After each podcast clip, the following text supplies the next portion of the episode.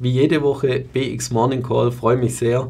Du hast uns wieder drei Knalleraktien mitgebracht. Heute auch das große Rebalancing. Neue Aktien kommen rein, neue Aktien oder alte Aktien vielmehr gehen raus. Wir kommen sofort zum ersten Unternehmen.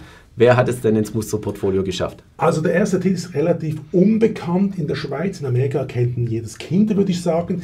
Das ist Casey's General Stores. Erstmals über Marktbesierung von über 10 Milliarden US-Dollar und darum kommt es in die Auswahl rein. Aber die Zahlen dieses Unternehmens sind absolut spektakulär und es sind fast eine halbe, nicht eine ganze David-Schere. Warum, werde ich dir später erklären. Ja, und warum kennt ihn in Amerika praktisch jedes Kind?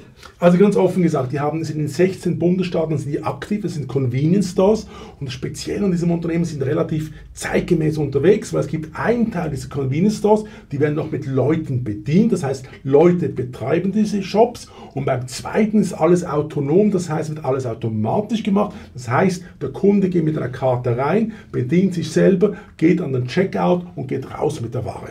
Ja, und du sagst Convenience-Produkte und auch Essen und Sandwich und so weiter. Sind die dann mit den großen Fastfood-Ketten vergleichbar oder mit wem vergleicht sich das Unternehmen? Also ich sage ganz offen, die Auswahl ist natürlich viel größer wie eine Fastfood-Kette und natürlich die Skalierbarkeit des Unternehmens ist natürlich gegeben. Und das macht Casey's General Store relativ spannend. Auch die Aktivität in 16 Bundesstaaten in Amerika sind sie tätig und sie haben schon 31.000 Mitarbeiter. Ja, und du sagst ja immer und schaust auch die Zahlen etwas genauer an und die Zahlen sind auch extrem wichtig. So auch in diesem Fall. Und welche Zahlen sind dir insbesondere ins Auge gesprungen, als du den Titel etwas näher angeschaut hast? Also zuerst einmal, das Potenzial ist einfach gigantisch. Der Umsatz lag im 2021, wir haben jetzt die Zahlen ein bisschen nach hinten verschoben. Das heißt, er ist bei 8,7 Milliarden gewesen und sollte raufgehen auf 17,298 im 26. Das ist eine extreme Steigerung. Ja, und Umsatz steigt extrem. Du hast schon gesagt, keine ganze David-Schere, das heißt, EBIT steigt sicher auch, aber wahrscheinlich keine Dividende. Nein, es ist etwas anderes, was ich erzählen muss, nämlich die Umsatzrendite geht leicht nach unten, weil das Unternehmen wächst ja gigantisch. Das ist ein Unternehmen, das noch nie gegeben hat in der Geschichte der amerikanischen Firmenwelt, dass ein Unternehmen diesen Bereich eine derartige Wachstumsstory hinkriegen kann. Und wo kommt das Wachstum aus deiner Sicht her? Qualität und Pricing. Und das Interessante ist, dass ja die Amerikaner momentan ein bisschen mehr Geld in der Tasche haben, weil die Lohnerhöhungen stattgefunden haben. Das heißt, man geht ein bisschen die höherpreisigen Convenience Stores und da ist Casey Stores exzellent präsentiert.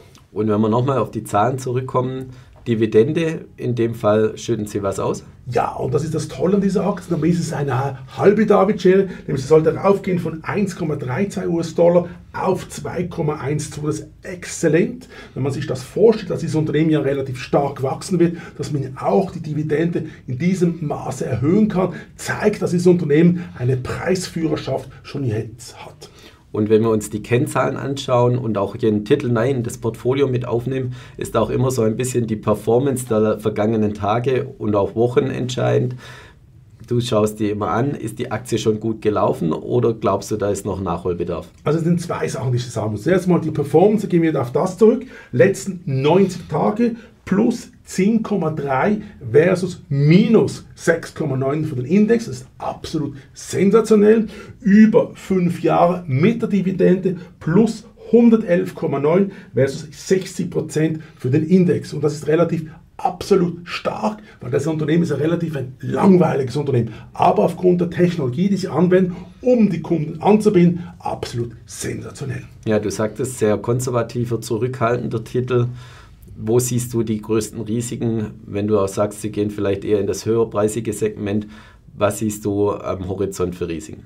Also offen gesagt sage ich, die Produkte sind absolut sensationell. Man weitet eigentlich die Produktepalette immer wieder weiter aus und das macht dieses Unternehmen eher unangreifbar, weil sie natürlich immer wie mehr Filialen haben und dann ihre Preisführerschaft ausspielen können. Kommen vielleicht noch zwei, drei Sachen zu den Zahlen, die vielleicht relativ wichtig sind.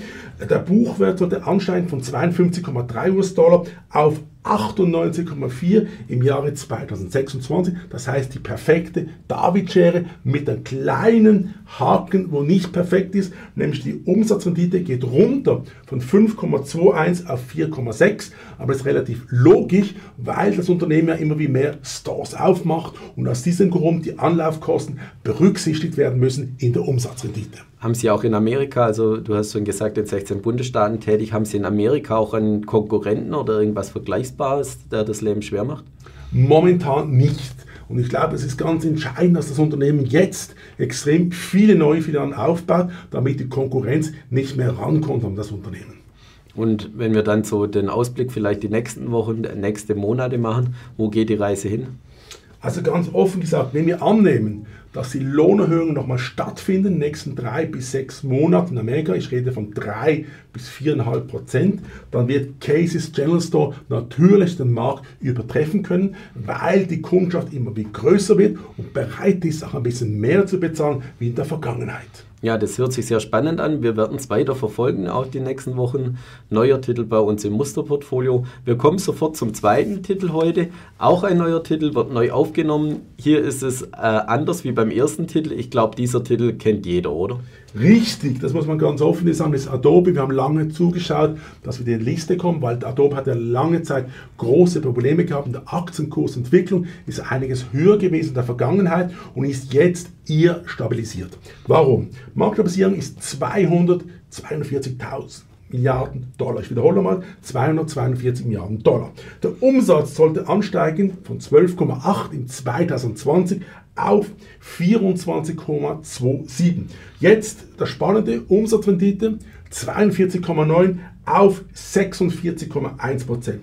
Und das bedeutet, dass der EBIT regelrecht explodiert, nämlich von 5,5 Milliarden im 2020 auf 11,288 im 2025. Und das heißt natürlich, dass der Buchwert noch mehr ansteigt wie der EBIT, nämlich von 27,4 US-Dollar pro Aktie auf 56,8 US-Dollar. Ja, und bei Adobe ist es sicher so, jeder, der einen Computer bedient, braucht ein Programm oder nutzt es.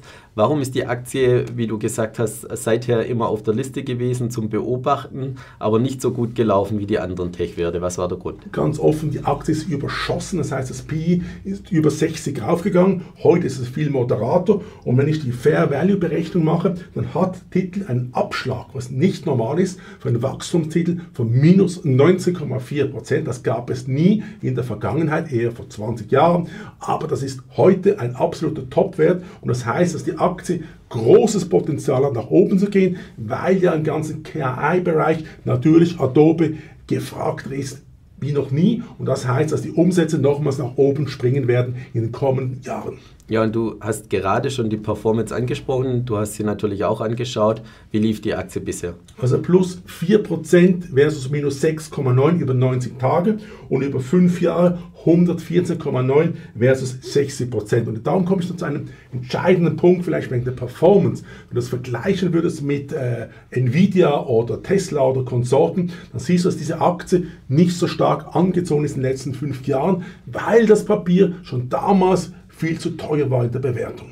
Ja, und äh, wir haben die Kennzahlen schon angeschaut. Eine Kennzahl fehlt noch äh, zur perfekten David-Schere, da haben wir noch nicht darüber geredet.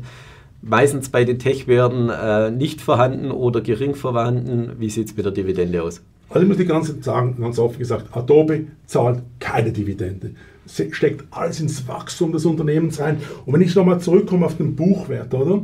Der steigt über 100% an innerhalb von fünf Jahren. Das ist absolut stark in diesem starken Konkurrenzumfeld. Und darum ist diese Aktie absolut prädestiniert, bei uns jetzt Aufnahme im BX Musterportfolio zu finden. Ja, und du sagtest schon, KI ist sicher ein großes Thema bei den Tech-Werten, so auch bei Adobe. Siehst du trotzdem irgendwelche Risiken, dass man irgendwelche Trends auch verschlafen könnte?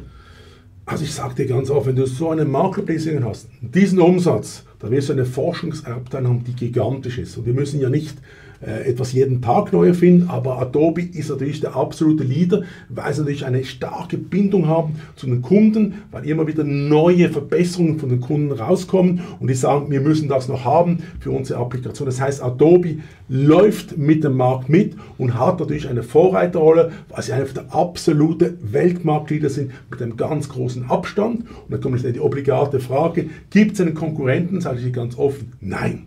Und das macht diese Aktie extrem spannend spannend, auch wenn sie keine Dividende zahlt, aber der Buchwert steigt über 100% über fünf Jahren und das macht diese Aktie extrem spannend, auch wenn sie nur die halbe David-Schere repräsentiert. Ja, und dann kommen wir von einem Tech-Titel sogar zum nächsten Tech-Titel. Eine dritte Aufnahme ins Musterportfolio diese Woche und ich war etwas überrascht. Es ist Google, ähm, also Mutterkonzern Alphabet, so heißt die Aktie. Mhm. Ja, wieso hat es Google geschafft? Also wenn ich die Zahlen anschaue und wenn meine Modelle richtig sind, ich sage immer, wenn meine Modelle richtig sind, dann wird das eine absolute Knalleraktie sein. Auch wenn sie, sage ich ganz offen, keine Dividende ausbietet. Das muss man den Leuten immer sagen, dass nicht immer alles perfekt ist, aber fast an der Perfektion. Warum sage ich dir das? Der Buchwert, fangen wir mal rückwärts an, steigt von 16,5 US-Dollar auf 33 Dollar. Das ist über 100 Prozent. Viel spannender für mich ist eine andere Zahl, das ist der Gewinn pro Aktie. Der steigt an von 2,93 US-Dollar auf 7,81 US-Dollar im Jahre 2025. Dann gehen wir noch rückwärts in der David-Schere. Umsatzrendite steigt an von 22,6% auf 29,6%. Und dann kommt natürlich die ganz spannende Zahl. Der Umsatz steigt an von 100 82 Milliarden US-Dollar im Jahre 2020 auf 377 Milliarden US-Dollar. Das heißt konkret, wir haben ein Wachstum, wo über 100% ist. Wir haben eine Umsatzrendite, die ansteigt um 35% und dann ist der Gewinn pro Aktie, das ist der Multiplikatoreffekt, der David-Schere, der ist natürlich mehr als die 100 Und darum ist diese Aktie absolut sensationell.